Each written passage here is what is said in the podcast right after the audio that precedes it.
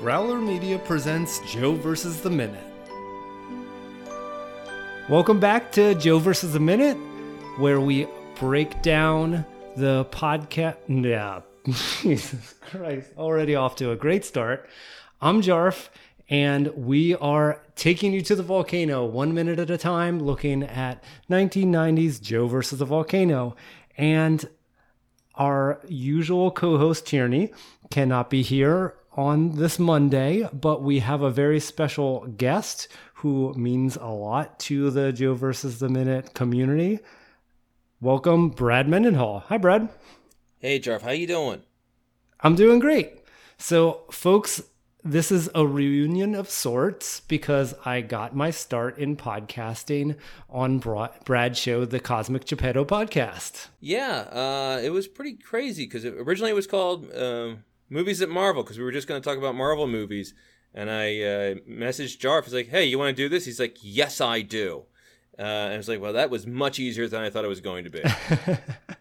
and good lord, like over 160 episodes now and uh, which of course is nothing in minute by minute world. You know, good lord, the uh, the, the uh, Lord of the Rings guys, that's like a weekend, 160 episodes. But in for weekly pop culture podcast, that's a big deal. It is a big deal, and I don't know if I ever told you the backstory of why I was able to agree so quickly, but it just so happened that I had been telling someone in one of the local running groups about the radio show that we did in college and how I was very happy, happy with my career, but I was still missing that creative outlet. And she said, Well, maybe you should try try to do a radio show again. And and it was different when you were in college. You could just kind of jump in and do that. But then when you approached me with the podcast i realized that's it. That's that's the college radio show of today. So it just worked out perfectly. And here we are. And here we are, uh, gosh, over three years later, and other podcasts under our belt because we've uh, tipped our toe into minute by minute stuff before. We'd had a great time with. Uh, uh, Army of Darkness or Minute of Darkness, where we talked Army of Darkness, and uh, you, you know it was a lot of fun. And now you're doing this, and this is a really interesting choice to make. And I, I, just what I love so much about the minute by minute community is it's not, I think if you were to go through the biggest movies of each year, you'd be surprised how few of those get this treatment. It's more sort of the off kilter selections. And uh, Joe versus Volcanoes definitely fits that bill. Yes, I certainly gravitate towards the off kilter selections myself. And that was a big part of why we chose this movie. And when I reached out to you to invite you, you said that in particular you wanted to have a scene with Meg Ryan because you were interested in her career overall. So that brings us to our minute, which is minute 25. And Joe and Dee are on their little date. So I just was hoping that you could give a little background of why you wanted to why you wanted a Meg Ryan minute, thoughts on Meg Ryan's career overall, and then this very interesting triple role that she plays in Joe versus the Volcano. Well, it's she her star burned very bright for a period of time. Uh, Meg Ryan, and she was an A-list movie star, and people loved her. And then all of a sudden, she just disappeared. Um, and it was pretty unique. This isn't like with with pretty much every career, there's sort of a, a trajectory where y- you start out small and then you, you get your A list, and then it, that can't last forever. I mean, Julia Roberts just finished an Amazon TV show because Julia Roberts is the biggest star on the planet for a long time, but you can't stay at the top that long. So now she's doing interesting, smaller projects, and she still can get movie roles, but she's no longer a guaranteed box office. Uh, same with George Clooney. He he was uh, the biggest movie star on the planet, even though the box office never quite justified it. it. Clooney's a weird case where you realize he hasn't had as many hits as you would think. But now he was doing a, like a Hulu show, the was it Catch Twenty Two? You know, same with I just saw Reese Witherspoon has an Apple TV show for the, the, the new Apple network and uh, with Steve Carell. So you, you do see people, uh, Russell Crowe doing like uh, supporting roles now, but Meg Ryan just disappeared. Um, she started out as a supporting player. Uh, everyone, I think, really remembers her from Top Gun, where she was Goose's wife. And then she sort of then she had when Harry met Sally, and then the you know her Hanks trilogy, which is interesting in and of itself because you realized only one of those movies was really successful. Joe versus the Volcano was not a big movie when it came out, and then it just sort of went away and she stopped acting and i'm not uh, i don't want to say she stopped acting but she no longer was doing a lot of stuff. And it's it's just really interesting career. I can't think of a lot of other people who have had that burn so bright and then go nowhere. It, that makes her unique. I th- think that's an excellent point and i'm curious do you have any theories of why? I think she got tired of the role she was given because she was she's adorable. She's very cute. And she was playing the cute girl next door and the, the cute romantic lead. And first off, I think he, it's sort of like almost like playing a bad guy. Alan Rickman got tired of playing the bad guy because they always wanted him to, you know, to be the villain because he was so good at it. But the fourth time you get thrown off a building by Bruce Willis, Arnold Schwarzenegger, whoever, it loses its effectiveness.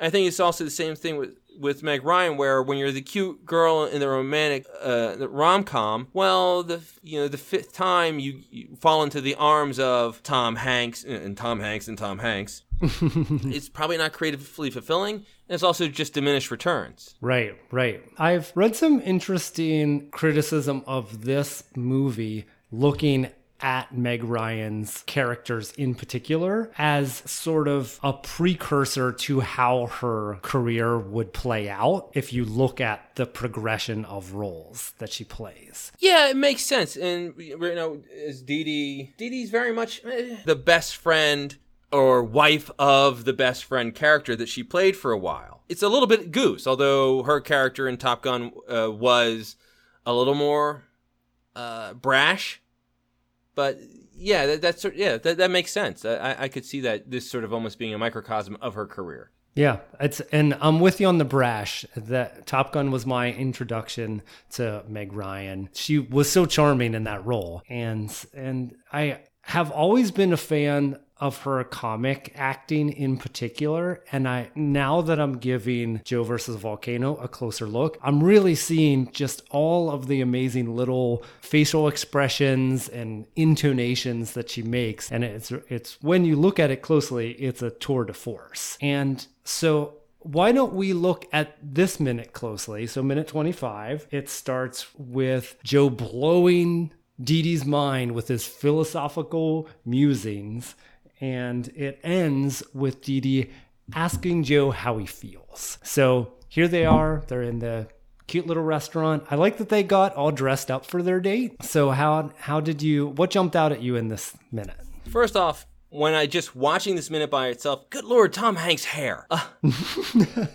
and you know they and it's interesting because Tom Hanks also has played a lot of romantic leads. And but he's not a great looking guy. He's definitely a sort of handsome guy but if if he worked in your office he wouldn't be the guy all the the ladies would be uh, fawning over. Um but then so it doesn't take too much to make him look sort of plain and dumpy. So um giving him like long stringy hair and even though he is dressed up it's muted colors uh, and it's like it's a real dark background. But what he has is he he does have a lot of charisma and a lot of energy. And um it's sort of interesting where I, you look at his career and i was just talking with someone about uh, his movie man with one red shoe. Um, oh you know i've never seen that. It's a perfectly fine uh, comedy. It was like one of the last movies where Tom Hanks had a little bit of an edge, and he used to play sort of edgy leading men. Get Out, really? Yeah. Even The Burbs had a little bit of it. Not a lot. It was definitely going away by that point. But uh, Nothing in Common and uh, Man with One Red Shoe, even, and I know it's a ridiculous thing to say, but even Bosom Buddies, he was sort of a shifty guy. Hmm. I mean, but you know, you realize Bosom Buddies is about two guys who are dressing in drag to like sneak into a woman, you know, uh, an all women's hotel uh, or apartment complex. And there was a like a weird little bit of edginess to him. And even uh, going going to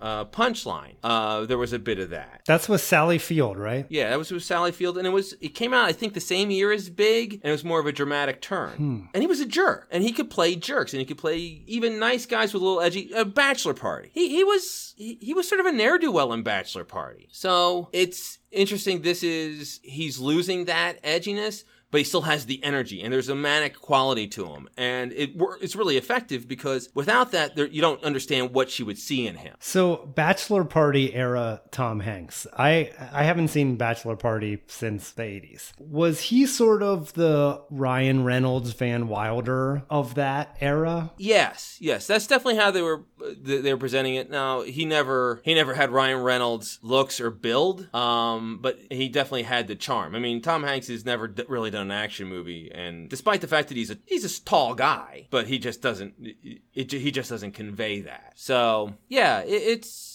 Yeah, there's definitely. Uh, I think that would be a real good comparison. Like Ryan Reynolds, especially pre when he was doing a lot of rom com, there was definitely some similarities there. So we have Joe just blowing Dee Dee's mind. She she is giving us all of this nervous laughter and giggles, and she says outright that he is kind of scaring her right now, which I, I think with a different tone could actually read as a creepy situation. But it because of the performances, I don't think that it does. I know that there is a thing when you are really scared, but you're kind of laughing it off. I don't feel like that's what's happening with Dee Dee. Do you? No, and I think well, first off, it helps that we've been seeing this movie from Joe's perspective, so we know he's not a bad guy. Uh, second off, it is nervous laughter, but she's also leaning in when she laughs, and she's making big eyes, and she Meg Ryan does this great thing with her eyes, where she's just sort of almost like searching her. The way she looks up and around, it's almost like she's searching her head, and she's really digging it. Mm-hmm. So that when she says she's scared, it comes across more like she's excited and scared. Right. Like she's sort of uh, freaked out how much he, how different he is than what she always thought he was, and how much she's liking it. So it's it's a fine line. It helps that these are two really likable actors who have gr- who have good chemistry. Because if this could completely blow up in this could completely blow up in the movie's face, if not for uh, their ability to make this work. Right, right. Seemed like she just didn't quite have the words to describe how she was feeling, and it's perhaps it's more that she's overwhelmed than she's scared. Yeah, yeah. It's it's definitely her search the character searching for the word for the word, and that's what she came up with. So that's a that's a really good way to a point of uh, describing it. So let's pull back from the minute a little bit because as our week goes on, we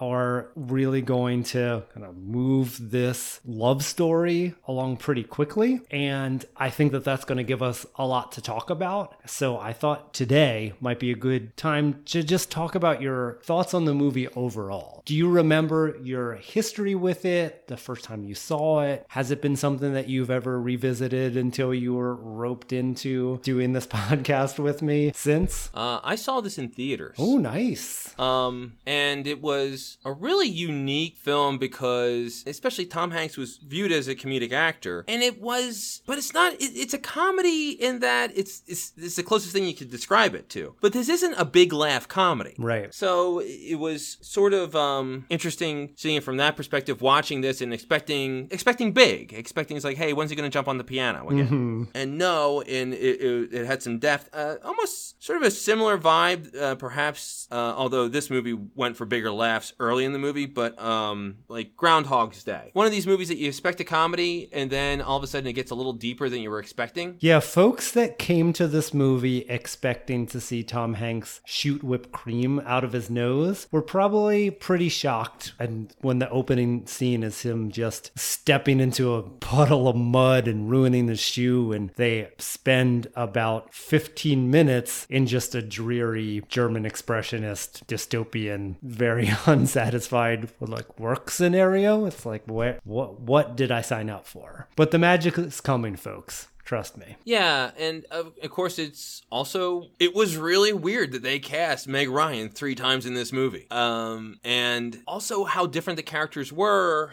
And I mean, they they really didn't need to. I on one hand, I get why they did because how magnetic Meg Ryan is, and a chance for her to show her acting chops, and I bet she enjoyed the chance to do that. But it, it was, I think, a lot of people were watching this movie trying to figure that out. Is is she the same character? Because it's not like she's a vocal comedian, a, a chameleon, Right, right. um, and I, I can't think of. I'm trying to think of other movies that did the same thing where they would have the same actor in different roles. Uh, I'm coming up with Cheech Marin in uh, From Dusk Till Dawn. Hmm. There's also George Burns in Oh God, You Devil. Yeah. Yes, that that's very true, and that uh, I'm trying to think of any others, and it's it's a it's a rare thing to do, uh, and I don't know if it always works. You know, with Dusk Till Dawn, that was barely a move. Dusk Till Dawn was a chance for Quentin Tarantino to hang out with people he liked. right. So it, it was it- it's a daring decision, and it you know I think it works, and I think it's it works a lot better the more you see it, and with a little bit of time, because this was a hard movie to advertise, and they were advertising it like a wacky comedy. Hmm. Yes. And I have shared our objections to the presentation of the movie in the trailer and their attempts to sort of sell it as this assembly line Hollywood comedy and create that false expectation only to have people disappointed. I, I would love to see a recut trailer that leans into the quirkiness of the movie. Yeah, you, and I get why they do it, but it really does a disservice to movies and to the audience when. And I remember the ads for this, and it was all took place on the island, and it was a lot of Meg Ryan is like, "You're gonna marry, wait a minute, I love you, and you're gonna marry me," or something along those lines, and the biggest moments of the movie, and with the most color. And every now and then, I figure once a year, every other year, there's a movie that comes out that's very good, and the audience hates. And there's a what's it? The there's a thing they do a grading system that they have where people they poll people leaving the theater, and the ones that get the F are the movies that have dishonest um, movie previews. So I'm thinking of um, what was the one with Matt Damon, uh, Talented Mr. Ripley, where the ads made it look like it was sort of a weird thing where Matt Damon was was obsessive about Gwyneth Paltrow, and in the actual movie he was obsessive about um, what's his name, Jude Law. So I remember seeing that movie with a friend, and she's like, "Wait a minute, is he gonna is he gonna kiss Jude Law?" and people left that really uh, frustrated. And then I think there was also what was it, uh, Killing Them Softly, uh, Brad Pitt movie, where they were advertising it like a Brad Pitt action movie where he's an assassin, and it was much more of a think piece than that. I haven't seen that. And people hate, yeah, really good movie, and people freaking hated it because it was dishonest. And you know, it's funny, bad movies get good audience scores because they're honest. Listen, if you go to an Adam Sandler movie, you don't leave there angry because it was a bad Adam Sandler movie. You just went because that's what you're going for. Right. And people knew, to cite another example, what they were in for when they went to see Snakes on a Plane. Exactly as advertised. Just snakes on a plane. Yeah, and, and yeah, you, you gotta, and I get it where it's a, th- and it's so dishonest because it's definitely a thing. Is like we want to get a big opening to people who want to see a wacky Tom Hanks comedy. We don't care if that's what they're giving them. By the time they figure it out, we already got their money. Mm, right. So surprise, surprise, Hollywood's cynical. Hollywood is cynical, but you know where folks are not cynical on the Cosmic Geppetto podcast. So, since as Tierney and I have discussed uh, before you were on, the Cosmic Geppetto podcast is how Tierney and I met and how we started recording together. So, like I mentioned earlier, it really means a lot to us. So, I just wanted to make sure that I carved out some time so you could give a nice plug for uh, what you've continued to do over there in Cosmic Geppetto. yeah, um, basically, it, like I said, it started off as uh, just we were going to talk about Marvel movies, and our first episode was Jarf and I talking about the first Iron Man film, and it was crazy how quickly that just went out the window because it ended up uh, there was just a lot more to talk about, and we went in a lot of different directions, and we ended up having amazing musicians and actors and authors and comedians, and um, it, it- we were sort of we, we changed the name to Cosmic Geppetto, and we were doing really cool stuff, but I realized that we didn't sort of have our our marching orders. We didn't know what who we what we were, and it was Jarf who decided, it's like you know, we need to.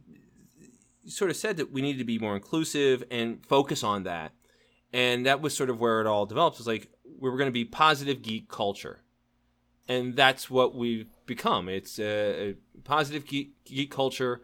And, you know, we, we like the stuff that we talk about and we like the people that we have on and we are happy we, we enjoy the movies and the music and everything you know we don't want to be another show where people talk about uh, whatever tv show and then they spend the entire time grumbling about how much they hate the tv show we don't want to be that we love this stuff and we want to share it with the other people that love it as well and we're trying to like not put any more bile into the internet Exactly. It's and I think that it was always a part of the show's DNA from its inception. So I was really pleased that you were open to that discussion and that natural evolution because I, I remember even when we started recording our first episodes, you you did I think we were at a ball game and you were talking about what you dislike most in podcasts is when they're spending their free time just to talk about something they hate. And now we're drawing a distinction here from giving legitimate criticism, whether you just think it's fun to critique something and, oh, maybe there's a tweak to make it better, or maybe calling out something that you see as problematic. No, we're talking about that that vein of YouTube ranter who they only ever say negative things. And it's, I think, a lot of times, honestly, a grift because the the most extreme negative online opinions are the stickiest and so uh, for folks trying to monetize their podcast it, it, makes sense to as soon as The Last Jedi comes out, throw up their video why The Last Jedi uh, is a complete cinematic failure. And there's tons of misogyny all woven up in there too. So it just there, tons, I mean, there's tons of capital P problematic like fandom out there.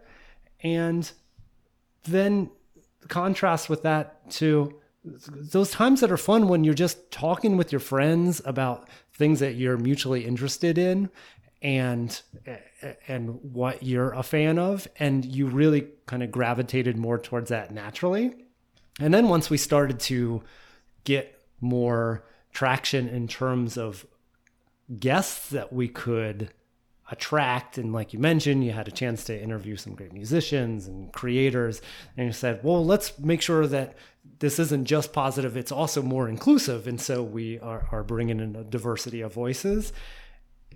I think that's a great contribution to the world and not for nothing it also just makes the podcast a hell of a lot more fun because then you meet cool people from different walks of life that they like Spider-Man too, but they got a little bit of a different perspective on it. So it just makes the it enriches the conversation. So it, it's really a win-win, and uh, and you know the haters can live in their anger, and uh, you get to make an awesome podcast. So thank you so much for being our guest uh, on this Monday, and I hope that you can come back on Wednesday so we can talk about minute twenty-six. Yeah, I'm hanging out. Great. So, where can folks find the Cosmic Geppetto podcast on social media and otherwise? Uh, on Twitter, we're at Cosmic G Pod, and on Facebook, uh, it's the Cosmic Geppetto Listeners Group. Let me make sure. Yeah, uh, Cosmic Geppetto Listeners page. We don't we, we don't have a website. Uh, okay. that was too hard. It was too hard to keep a website up. Uh, but and we're on all your favorite podcatchers. So it's the Cosmic Geppetto podcast, and we would love to get your ratings and reviews. Definitely check that out. Uh, thanks again, Brad. I didn't say that right. I know your name. and we uh, will be back on Wednesday. In the meantime, you can follow us on Twitter and Instagram at Joe versus Minute. So I don't know how to end the show because normally I end it with Tierney and I throw it to her in some kind of way, sometimes a natural way and sometimes in a way that throws her completely off. And then she says, away from the things of man, totally normally. And she never does anything weird.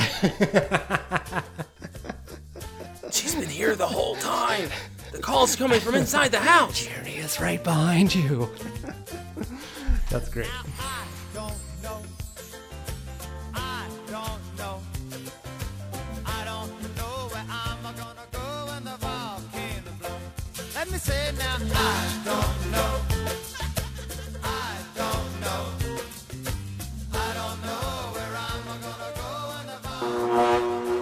That's a growler.